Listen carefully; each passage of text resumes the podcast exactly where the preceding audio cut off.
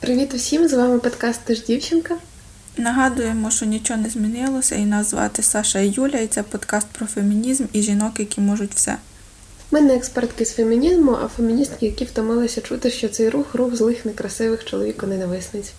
Ми робимо це для того, аби разом з вами на прикладі реальних подій, реальних історій та реальних людей зрозуміти, що ж таке фемінізм і для чого він потрібен. Цей подкаст не має на меті когось образити чи змусити ненавидіти, якраз навпаки. Але якщо ви ненавидите жінок і вважаєте, що вимога звичайного людського ставлення до нас – це занадто радикально, якщо ви не готові слухати чи дізнавати щось нове, то просто вимкніть цей подкаст. А ми починаємо. Нарешті ми записуємо новий епізод. Ми починаємо, і я захрипаю. З кожним наступним словом я чую, як мені аж так... Це все з незвички. Насправді це все я винна, що ми не записували подкаст, але і треба було якось зробити паузу в цьому всьому, бо вже нема сил ні на що, навіть розказати щось гарне про когось, то все одно треба себе якось налаштувати правильно. Ти знаєш, в мене якийсь тиждень цей був дуже морально складний, але сьогодні я прокинулась, і в мене був якийсь такий вперше за багато днів піднесений настрій. Я думаю, що це прям спеціально для нашого сьогоднішнього епізоду. Ну, в мене був піднесений настрій, бо я думала про вишневий пиріг, який замовила на суботу. В мене все дуже примітивно. Але я все одно радію, бо завтра ще й пройдуся пішки. Ми вчора з Дімою находили 10 тисяч кроків, і це прям нічого собі, знаєш. Так. Ми сьогодні теж якраз 10 тисяч находили, поки я виконувала завдання для медіа, в якому я працюю для Куфера. Маленькі радості. Так. Я навіть сьогодні випила вперше каву, яку варила не я і не Діма. О, нічого собі, ви десь купували з собою? Та, ми в Урбані взяли з собою каву, це було прекрасно. На мене вчора була печаль, бо після цього огляду квартири я була і так розчарована, і зайшла ще в фамілію, щоб купити круасани, а вони сказали, що сьогодні не печуть. І я така... Ну, це взагалі... Навіть ця квартира і 8-й поверх без ліфта мене не так розчарував, як то, що не було круасанів. Ну нічого, в тебе буде вишневий пиріг скоро. Завтра. Я попробую, якщо він буде супер класний, то думаю, що ви теж попробуєте. Добре. А я зараз сижу в піжамі і нафарбована в новій помаді, яку я навіщось замовила на карантині і сьогодні забрала на новій пошті. Нічого собі. А я... Коли ти мені написала, чи я вже готова, я така лежу під ковдрою і думаю, оце так запис подкасту, типу, лежачи під ковдрою, думаю, так, треба застелити матрас, і така, думаю, це реально в мене на карантині не збільшилось часу для себе, для відпочинку, і я така, типу, думала, що буду записувати подкаст і полежу трохи, але лежачи голос якийсь странний, то прийшлося сісти. Хороший голос, я за ним скучила. Саша, ти тільки мені таке кажеш, ну і ще моя мама.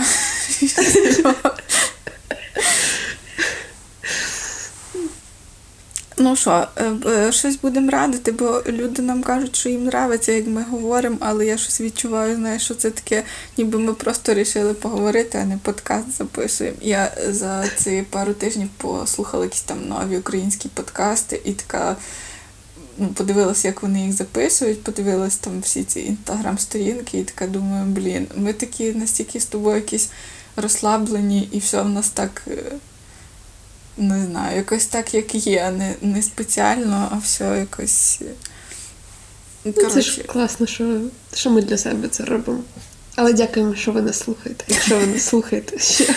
А ти взагалі дивилась, нас там хтось слухає на тих додаткових платформах? Ні.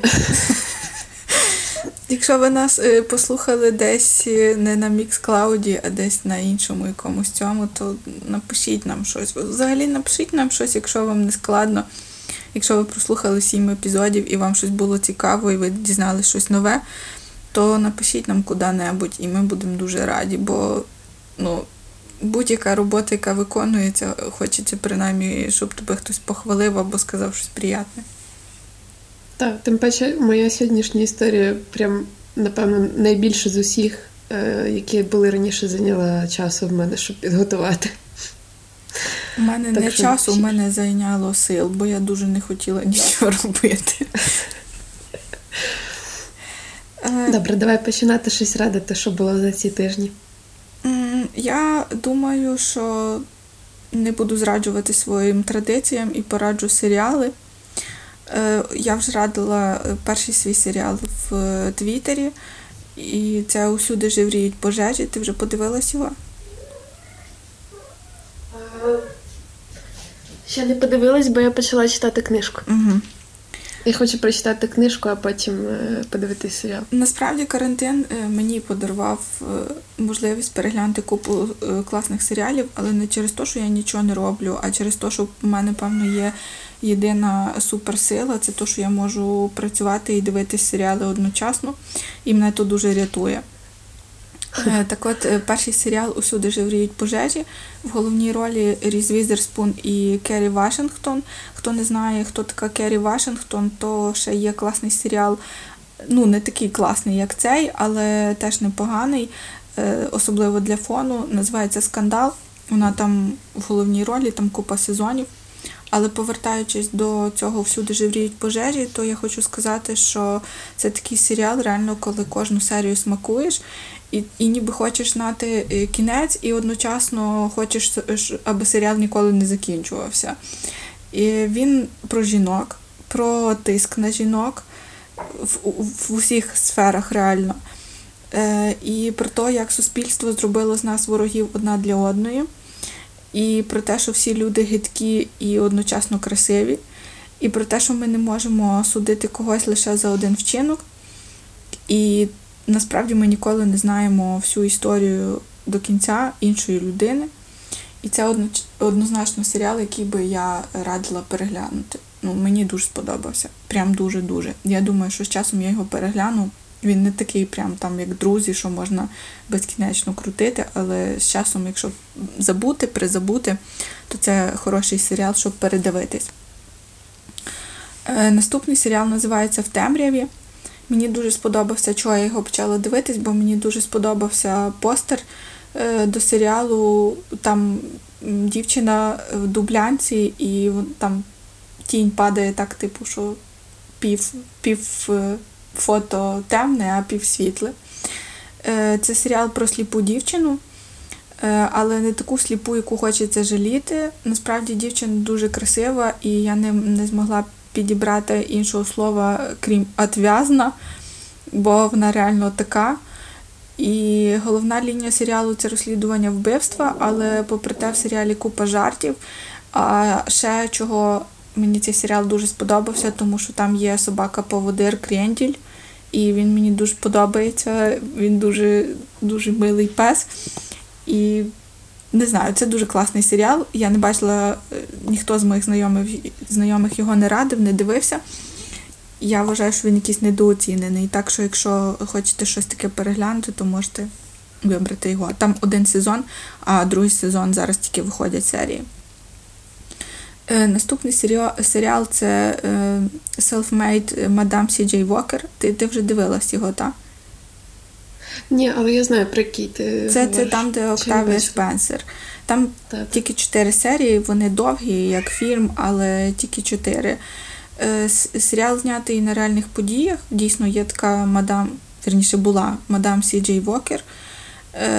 І це серіал про жінку, яка зробила себе сама, досягла успіху, всяке таке, стала дуже багатою. І там це все є.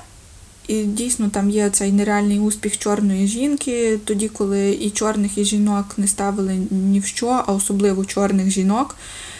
Але для мене він був цікавий внутрішнім расизмом між чорними і трішки менш чорними. Не знаю, чи можна так казати, але останні всі серіали, які я дивлюсь, то постійно кажуть, що вже можна казати чорні.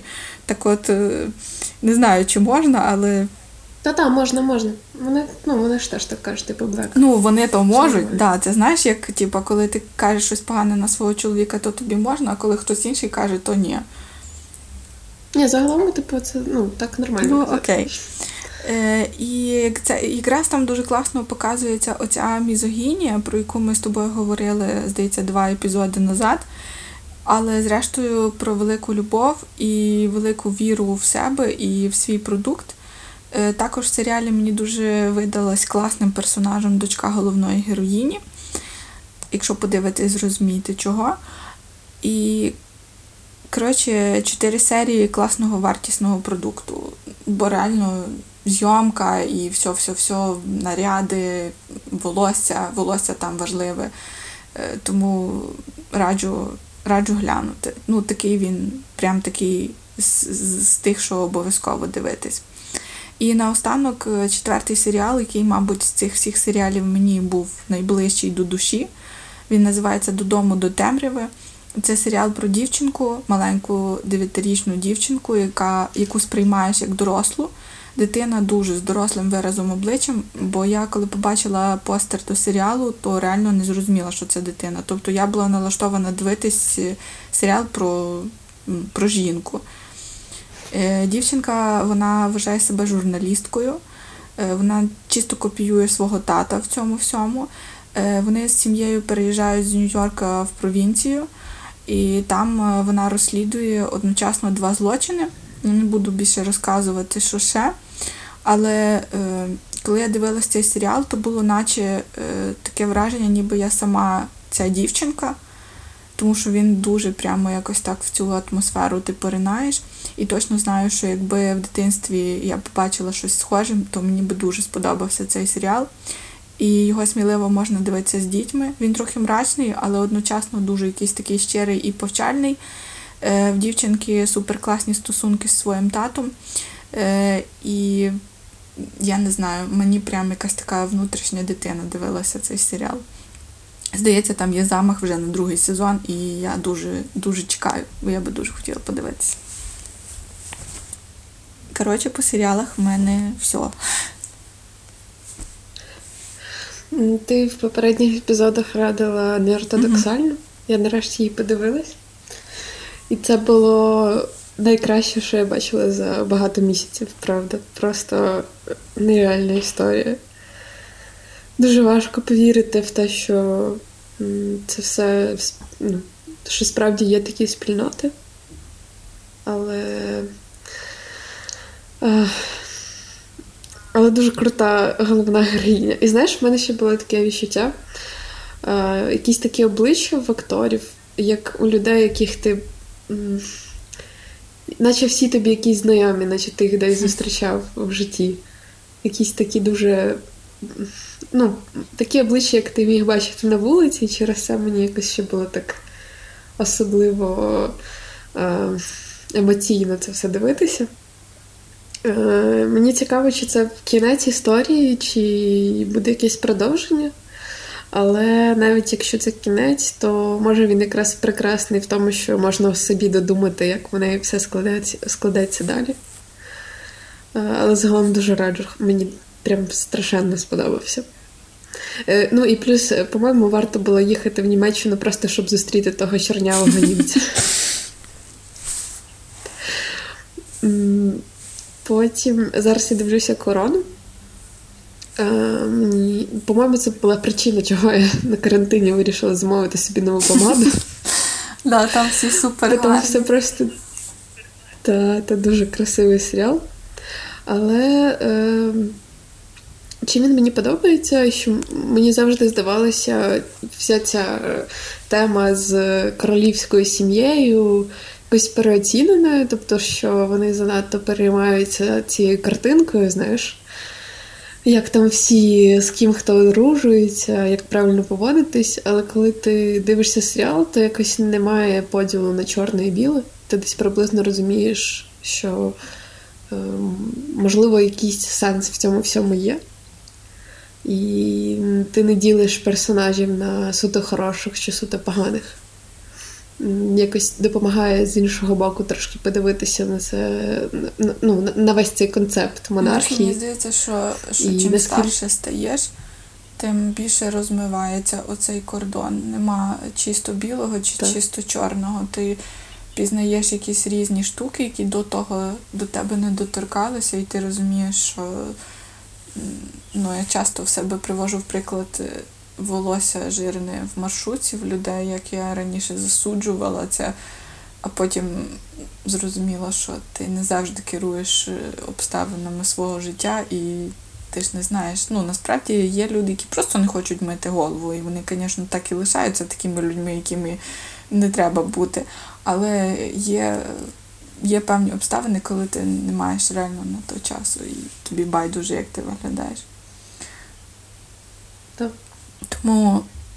Може, до речі, нас цей карантин навчить, що ці зовнішні речі не настільки мають сенс.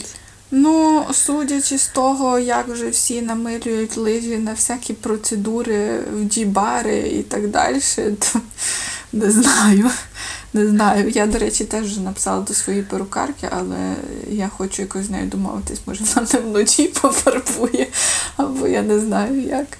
Слухай, я сьогодні ходила по Франківську і думала, чого так багато чоловіків з настільки класними зачісками. Що за фігня? Мій чоловік ходить зарослий, і я ненавиджу, коли в нього заростає волосся. Тобто, може, люди, не знаю, викликають собі перукарів додому. Це, напевно, від волосся залежить, бо ти б бачила, яка зараз Діми шевелюра, і в нього оце ж, типу, як відросло нове волосся, і воно тепер в нього крутиться, і він тепер, а воно чим довше стає, тим більше крутиться. І він просто, наче, я не знаю, кожен день на укладку ходить, розумієш? Йому треба тако один раз мокрими руками провести по волосі, і в нього вже суперова зачіска, як з салону, я не знаю. Ні, я саме про тих чоловіків, які, ну, коротко і класно, хайно підстрижені. Я не думаю, що це можна зробити вдома. Не знаю. Може, десь підпільно хтось... Підозріло. Знаю, в якихось бусах. Угу. Не знаю. Цього я і не бачила, і не знаю. Але про те, що довге волосся красиве, то реально тільки в чоловіків якось так виходить не підстригатись і все одно. Я просто прошу Діму, щоб він дозволив мені себе постригти, але він ніяк не дається. Ну, почекай ще чуть-чуточку. Або можеш зав'язати йому якийсь хвостик. Ну, я не думаю, що я його прям зразу пущу в перукарню після того, як послаблять карантин. Якось статистика не дуже додається. Ну, можна купити машинку і поголити.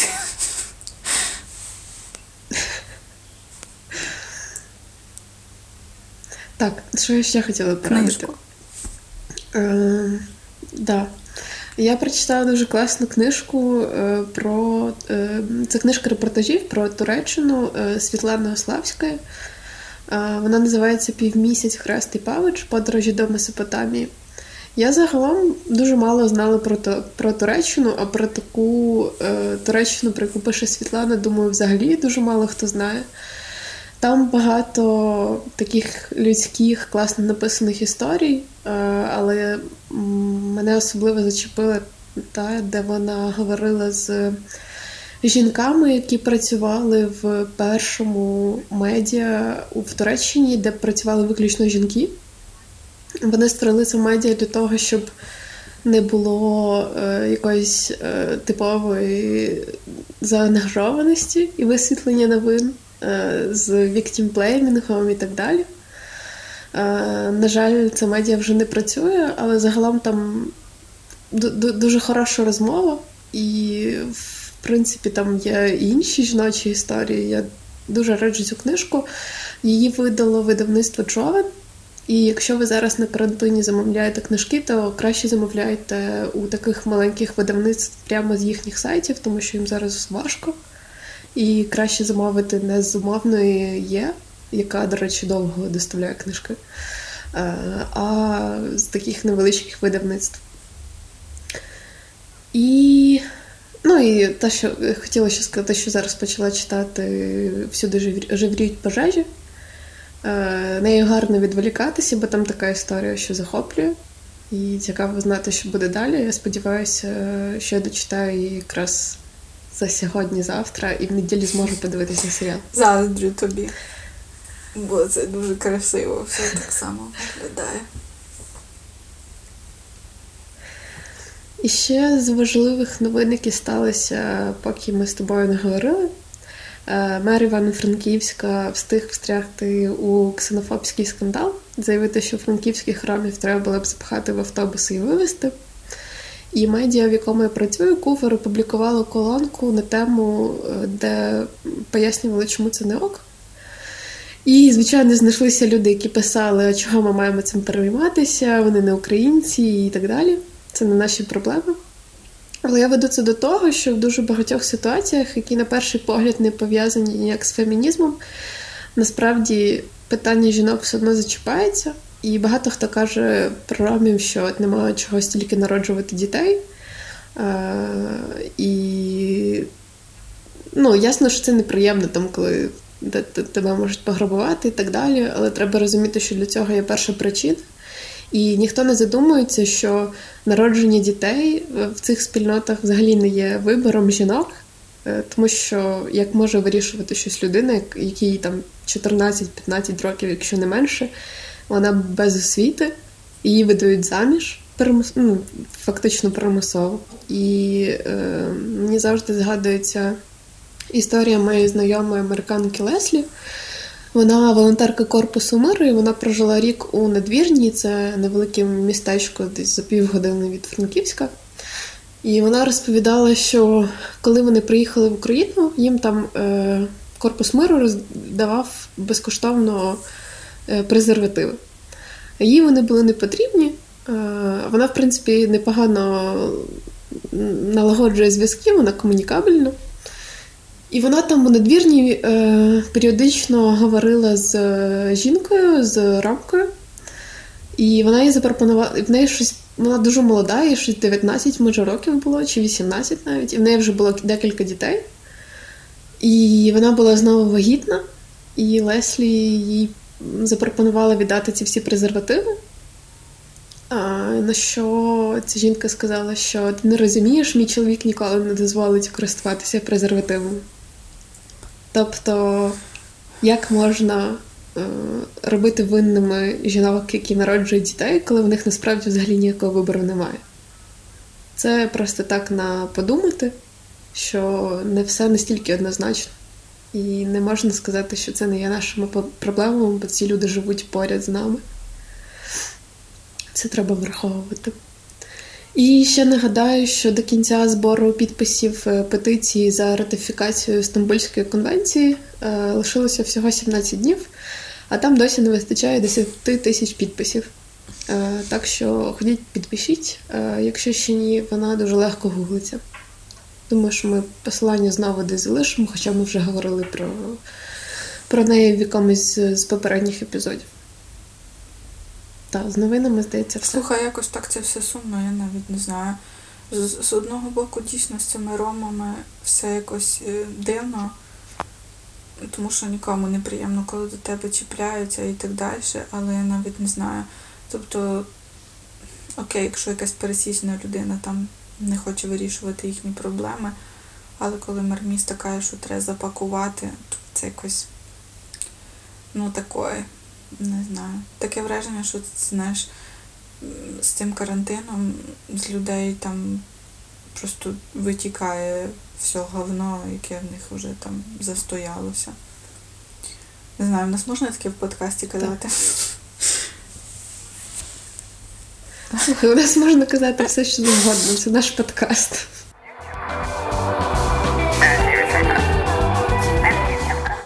У мене сьогодні історії про 3 різних жінок, але не переживайте, це буде коротко.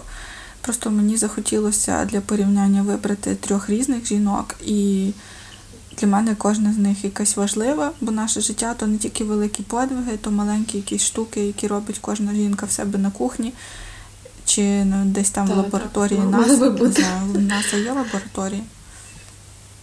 Ну... Це мій вступ якийсь такий для того, щоб ті, хто нас слухають, помітили, що вже давно не було епізоду, і це все через мене. Я не могла розібратись і заставити себе і розповісти хоч щось. Тому сьогодні компенсація 3 історіями про жінок. І перша з них – це маленька жінка, дівчинка на ім'я Джордан.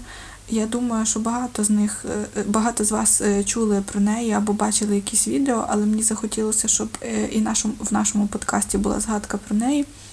Джордан Рівс всього 11, і в неї нема руки. Тому Джордан створила собі офігенний 3D-протез. Всім відомий він як проект «Єдиноріг». Протез, який стріляє блискітками. Для Джордан складно підібрати саме якийсь протез руки, оскільки в неї немає більшої частини руки, ніж зазвичай в людей, в яких немає рук. Всі ці протези кріпляться в районі ліктя, а в неї руки немає вище. Тому вона розробила собі такий прикольний протез.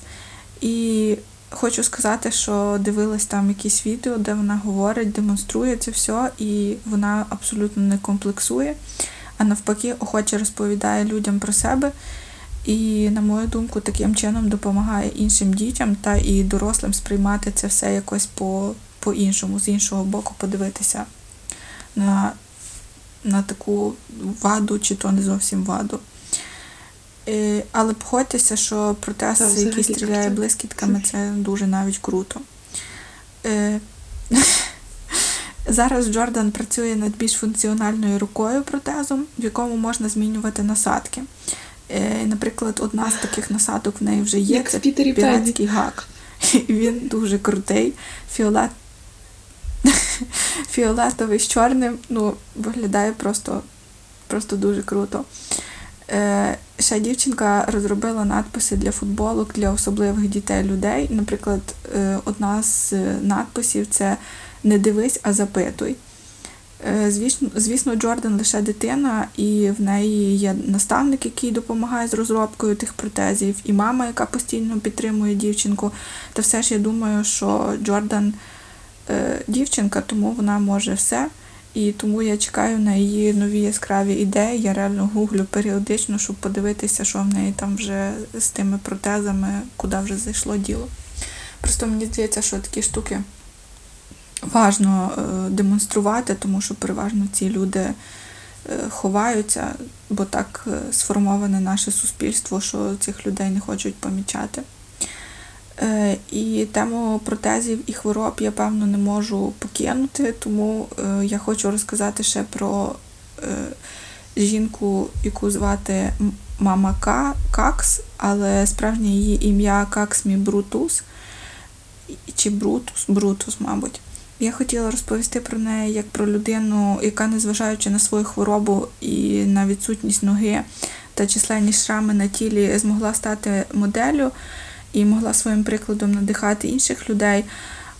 І коли я почала гуглити щось, щоб розказати, то я дізналася, що в грудні 19-го року вона померла. І це ще одна причина, чому я не хотіла записувати подкаст. Потім до мене дійшло, що тепер я таки точно мушу про неї згадати.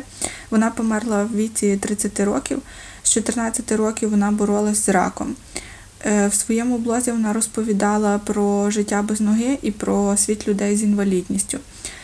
Каксмі вважала дуже важливим розповідати історії людей з інвалідністю, щоб руйнувати стереотипи про те, як вони нібито повинні жити і виглядати.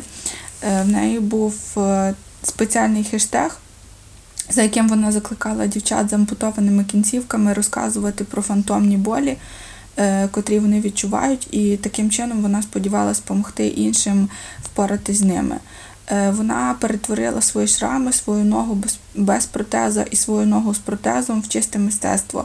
Вона настільки привертала до себе увагу, що її просто не можна не помітити. І так, як я вже казала, на мою думку, це найгірше, що людей з інвалідністю не помічають. А коли вас не помічають, то нічого для вас не роблять, бо таке враження, що таких людей нема. Не можу говорити сильно за людей з інвалідністю, звичайно, бо не відношуся до них, але кожного разу, коли бачу ті якісь рідкісні, ще й до того відстійні пандуси, мені просто хочеться ридати. І дуже хочу викласти багато, дуже-дуже багато фото мами Какс, бо вона дуже важна і вона капець яка класна. І ці всі її протези, і це все, що вона робила. Насправді в неї там дуже успішна кар'єра моделі і так далі, але мені якось саме важно то було, що вона не соромиться цього всього і стільки років бореться і хоче ще іншим якось допомогти. І я думаю, то, що вона померла, то не означає, що ми маємо забути про те, що вона була і що вона робила. І остання жінка, про яку я хочу згадати, її історія взагалі не сумна. І вона зробила для нас, може, щось не таке важливе, але точно приємне. Це Рут Вейкфілд, і вона з чоловіком колись купила старий будинок, зробила з нього невеличкий готель, такий, знаєте, де і поїсти можна, і заночувати. Рут була лікарем-дієтологом, читала лекції з культури їжі і любила готувати. І одного разу до свого класичного рецепту печива вона додала шоколад. Той такий шоколад... Що ти кажеш? У нас щось перебиває, певно, бо мені видало, що ти щось кажеш.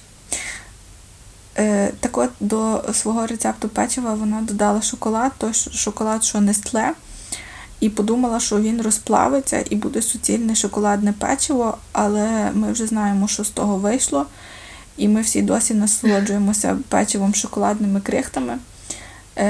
Компанія Nestlé помітила значний приріст продажей свого шоколаду в штаті Массачусетс, і представники компанії знайшли джерело попиту, а саме Рут, і вона заробила на тому реально купу грошей, а що саме круте право довічно отримувати безкоштовний шоколад. І сподіваюсь, вона була щасливою, і дякую, що дослухали, вибачте, що в мене аж 3 історії, просто... Мені щось хотілося про це все сьогодні сказати. Ну, я старалася, щоб не все було аж так печально і лунило. Я просто подумала, що, знаєш, там все цей рух, і ми завжди говоримо про якусь боротьбу і всяке таке. Але так як ми любимо з тобою їжу і поїсти, то я не могла про неї не згадати. Класні історії. Дякую, що ти завжди мене терпляче слухаєш. Я точно знаю, що один слухач в мене завжди є. Вчора Діма пожартував, що він наш єдиний слухач. Це обідно. Я розумію, що він жартує, але це обідно. Насправді так і є, бо навіть мій Діма не слухає нас повністю, коли редагує. Діма може послухати через тиждень після того, як ми випустили епізод. Зате в Твіттері нас підтримують і чекають. Да, мені вже навіть якось не хочеться там серіали радити, бо потім мені буде нецікаво слухати. Я про серіали писати. Це такий коварний замисел, щоб слухали подкаст. Добре. Що, Сашунь, ти нам розкажеш історію сьогодні? Мені тепер незручно, що я зробила її прям супер довго. Я сподіваюся, що ніхто не засне, поки я її розкажу. Але просто, я не могла нічого з неї викинути, бо там багато прикольних моментів. І вона насправді загалом така трошки заплутана. То ти розібралась замість Роса, так? Так. Зараз поясню, до чого тут Рос і до чого тут серіал «Друзі».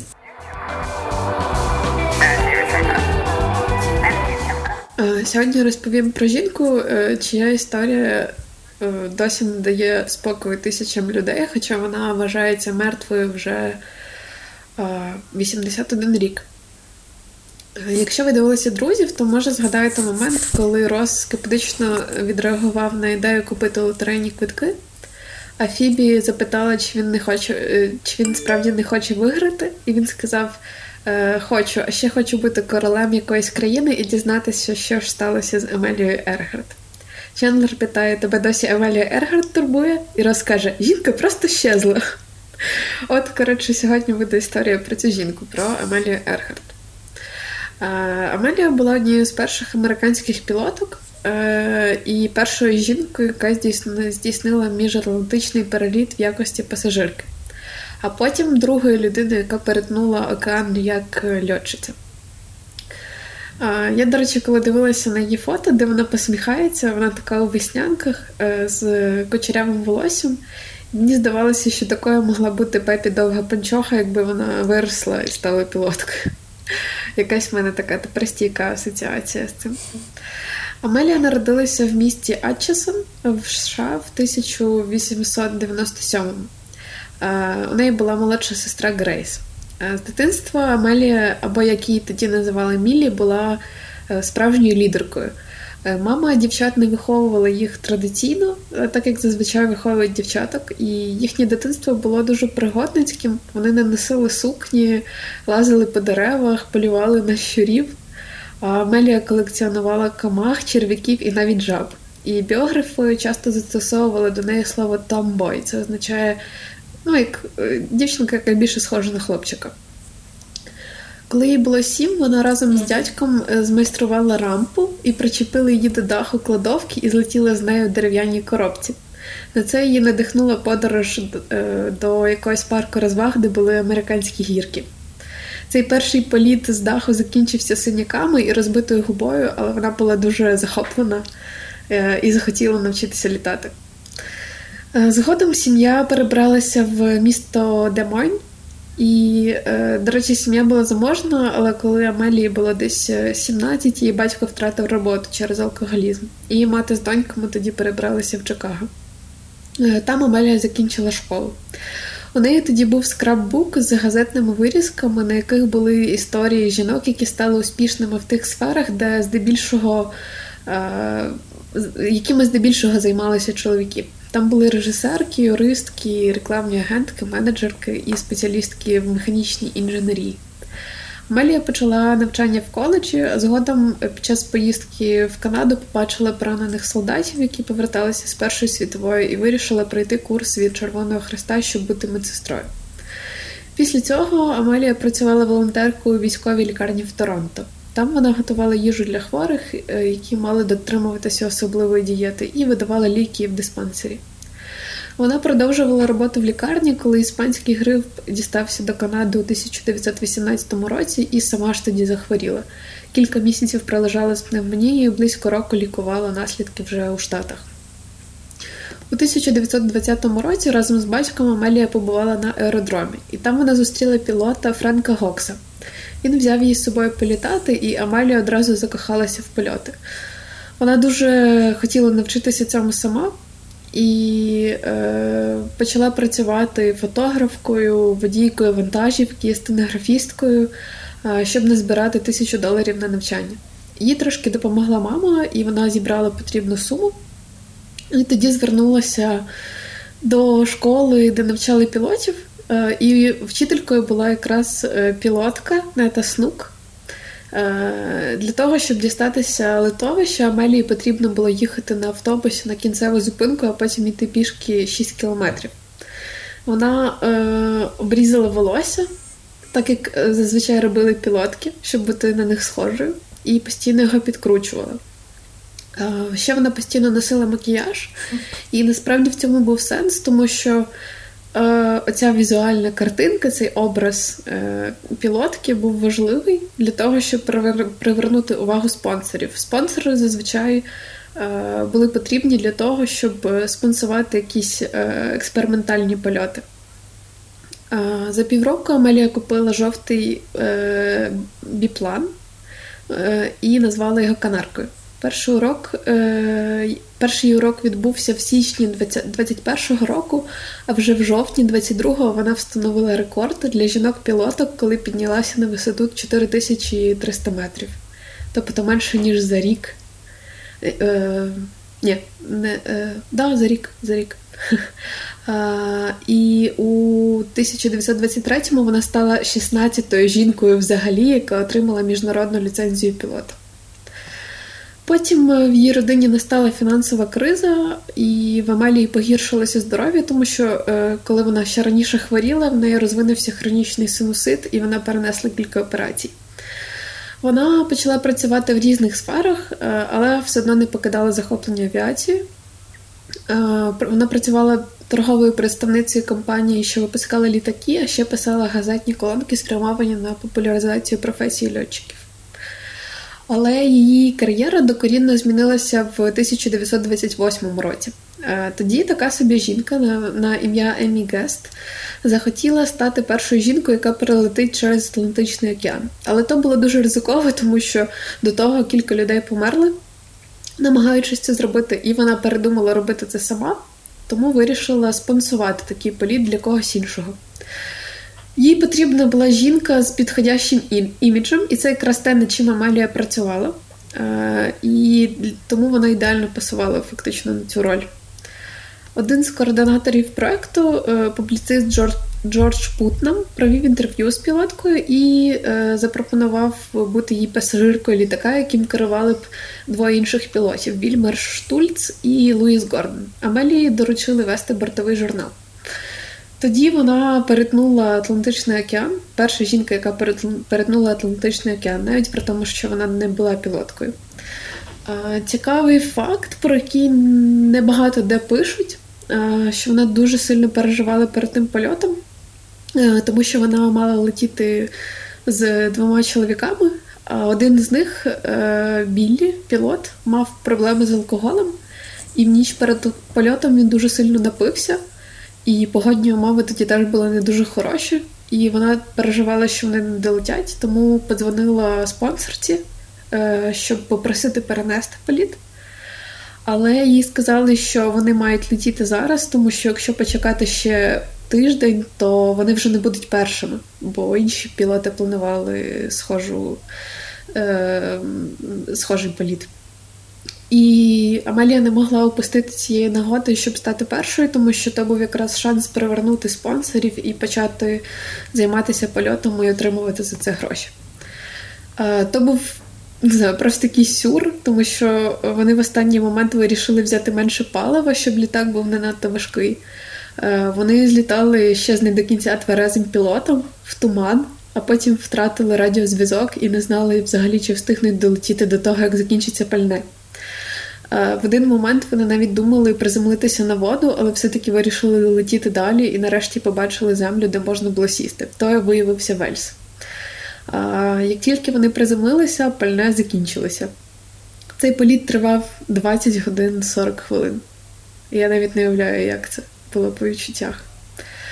І хоча Амелія не керувала літаком, її назвали, вона сама себе називала просто багажем і мішком картоплі, але вона все-таки, саме вона стала сенсацією в тому, що можете собі уявити, це Британія, 1928 рік, якраз коли жінки тільки отримали право голосу і не водили машини, а тут жінка прилетіла на літаку з короткою стрижкою і в штанах. Вона для багатьох тоді стала натхненням, уособленням якоїсь жіночої сили. І ще, до речі, така сексистська деталь. Першим чоловіком, який самотужки перелетів Атлантичний океан, був Чарльз Ліндберг, а Амелія була на нього трошки схожа. І після цього польоту деякі ЗМІ почали називати її Лакі Лінді або Леді Лінді, типу на честь цього пілота. Взагалі Амелія мала такі феміністичні погляди. Вона вірила, що жінки можуть досягти успіху в роботі, яка вимагає високих розумових здібностей, координації, швидкості, холодного розуму та сили волі. А ще вона була дуже прогресивною в стосунках. Вона почала зустрічатися з Джорджем Путнамом, тим самим видавцем, який запропонував їй здійснити цей політ через Атлантику. І Амелія погодилася вийти за нього заміж після 6-го освідчення, а після одруження лишила собі своє прізвище, що для того часу було дуже прогресивним. І взагалі вона до шлюбу ставилася як до партнерства з рівними правами між чоловіком і жінкою. І вона одразу казала, що в них має бути особистий простір і що ніхто нікому не належить. Після цього польоту вона разом з пілотами зустрілася з президентом США і взагалі почала здобувати багато корисних знайомств. Впродовж наступних 2 років вона з допомогою Путнама видала книжку і активно займалася її промоцією, їздила в різні тури, читала лекції. Також вона стала обличчям деяких компаній, які випускали одяг, і це гра Lucky Strike, а її популярність, підтримка з боку знаменитостей, рекламні кампанії допомогли їй заробляти кошти на польоти. А ще їй запропонували стати співредакторкою журналу «Космополітен», і Амелія використала цю можливість, щоб популяризувати авіацію і особливо ідею того, що жінки також можуть цим займатися. Вона стала учасницею 99s, міжнародної організації для пілоток, яка займалася підтримкою жінок у цій сфері, надавала менторську та фінансову допомогу професійним пілоткам. Амелія також брала участь у змаганнях для пілотів і, звісно, готувалася до сольного польоту через Атлантику. У 1932 році вона за 14 годин і 56 хвилин самостійно перелетіла з Ньюфаундленда в Штатах до Північної Ірландії. І вона стала першою жінкою, яка здійснила такий переліт без перерв. Після цього популярність Ергарт зросла ще більше, і вона навіть затоваришувала з першою леді Еленор Рузвельт. І загалом за наступні 5 років Амелія встановила аж 7 рекордів жіночої авіації. Але найамбітніший і найскладніший свій політ Амелія взялася виконувати в 1937-му, і він став її останнім польотом. Метою було здійснити навколосвітню мандрівку літаком, але по лінії екватора. До цього землю облітали, але тільки на півночі.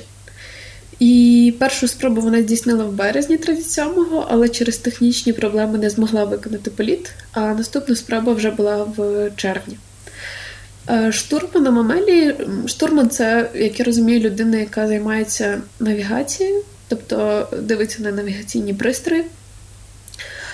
Був Фред Нунан, і вони летіли вдвох.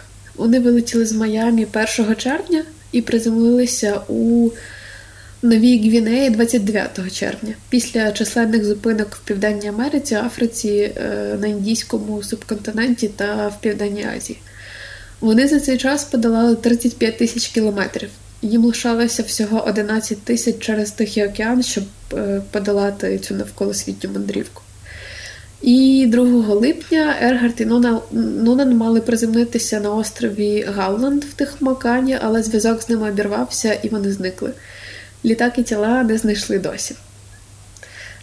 Це те, що Рос мав на увазі. Жінка просто зникла. Навколо цієї історії насправді існує дуже багато конспірологічних теорій. Деякі мене прям дуже повеселили там, типу, з інопланетянами. Але я розповім про 3 основні теорії, які є найвідомішими і найпопулярнішими. Теорія перша – це те, що в них просто закінчилося пальне і вони впали в океан. Це офіційна версія США. Згідно з цією теорією,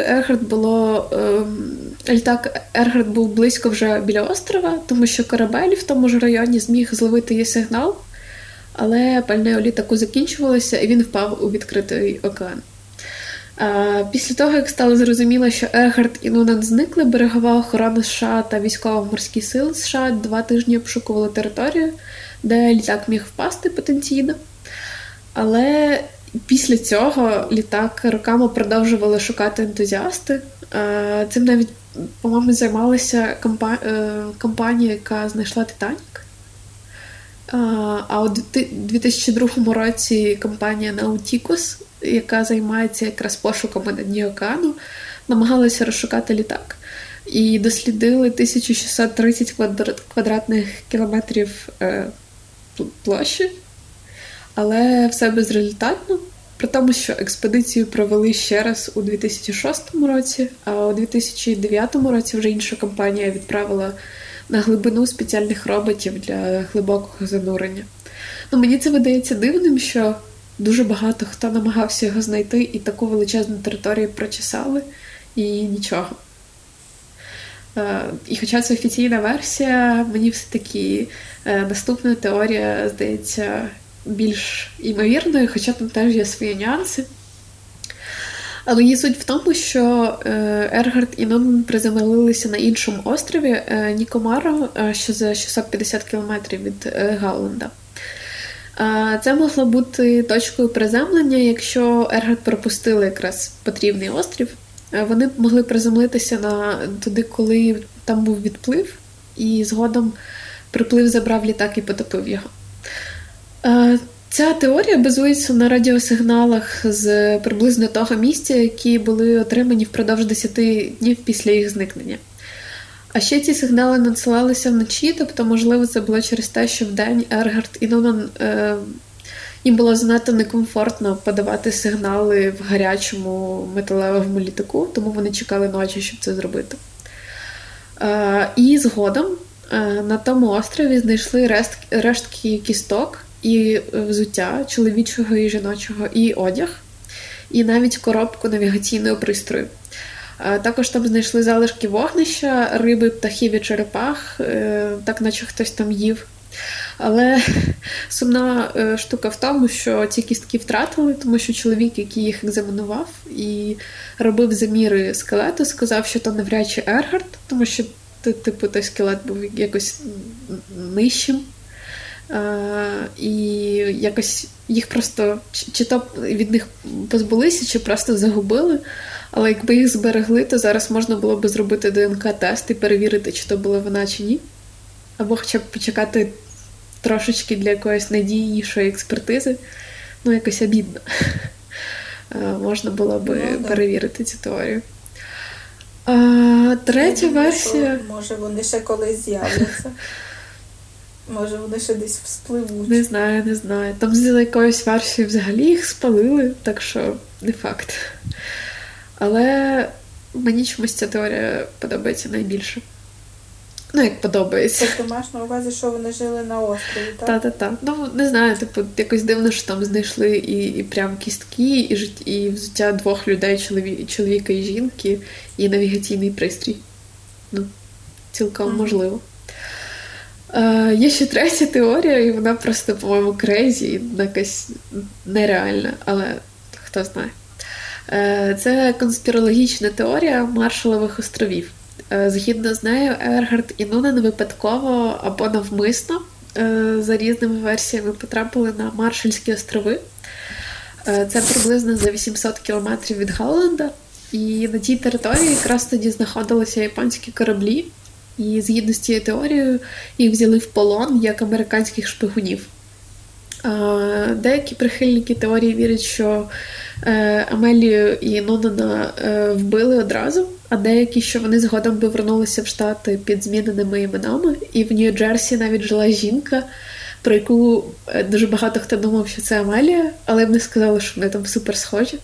І вона навіть судилася з автором якоїсь книжки, який стверджував, що вона це Амелія Ергарт. Ну, таке.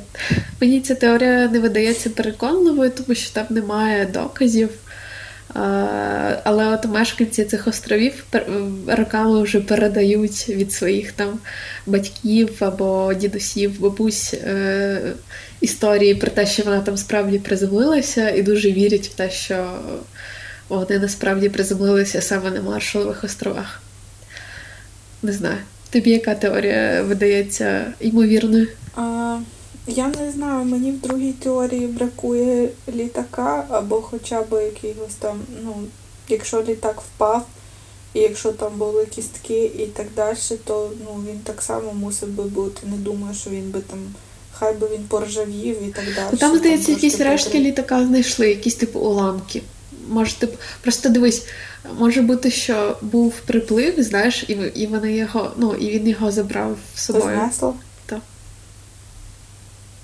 Коротше, не знаю. Але прикольний момент, який мені сподобався в цій всій історії. На честь Амелії у Штатах, в місті, де вона народилася, проходить щорічний фестиваль на її честь. І організаторка цього фестивалю сказала таку прикольну фразу, що вона сподівається, що її ніколи не знайдуть, тому що оця містика цієї історії, те, що ніхто насправді не знає, що сталося, це якраз підтримує її популярність і те, що про неї досі говорять. Вона була дуже важливою жінкою в історії, і це якось так.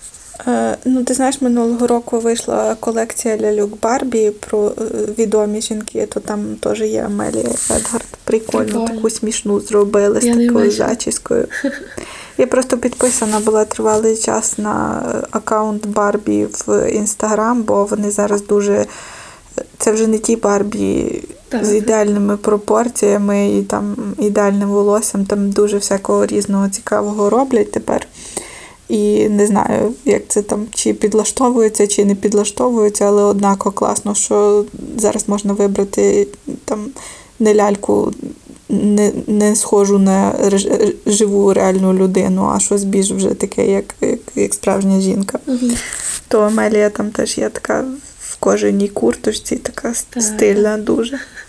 Вона, до речі, купила шкіряну курточку, якраз коли пішла вчитися на пілотку, тому що їх всі пілотки носили, і вона навіть в ній спала вночі, щоб потерти її і надати їй цього м'ятого вигляду.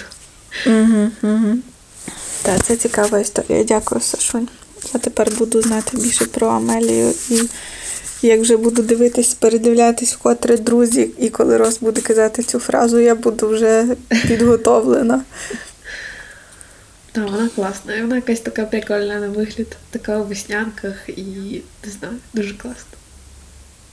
Та я вже подивилась, поки ти розказувала її фотки. Цікава жіночка. Слухай, нам лайф навіть не вибив розмови, я тепер думаю, може це працює тільки з лайфа на лайф. Або це подарунок. А ти мені не на лайф дзвониш? Типу, коли я говорю дзвоню з лайфа на інший лайф, то через півгодини вибуває, а зараз ні. А ти мені зараз не на лайф дзвониш? Ні, я тобі на Київстар дзвоню. А чого ти не дзвониш мені на лайф? А я не знаю, я завтикала. Сашуня, мені просто я навіть не звернула увагу, я думала, ти на лайф дзвонив. Але дивись, як класно, нас не вибило. Це прям... Так, але ти все одно перенабирала. Я сподіваюся, сьогодні було цікаво, ви за нами скучили. І ще раз наголошую, що якщо вам щось подобається, якщо ви щось для себе почули, то пишіть нам. І так само нагадуємо, щоб ви присилали свої історії про жінок, яких ви вважаєте класними, які змінили щось в вашому житті, чи просто на яких ви рівняєтесь. Напишіть нам щось, і ми прочитаємо в наступних епізодах. Так, наша пошта закріплена в Інстаграмі, в описі профілю, і в інформації сторінки на Фейсбук також є наша пошта. Чекаємо наших історій або якихось просто думок про те, що ми наговорили вам сьогодні або в попередніх епізодах. Ми сьогодні в годину вклалися. І, я думаю, можемо завершувати і прощатися. Так. Дякую, якщо ви нас дослухали і не знудилися. І пам'ятайте, що ти ж дівчинка, отже ти можеш усе.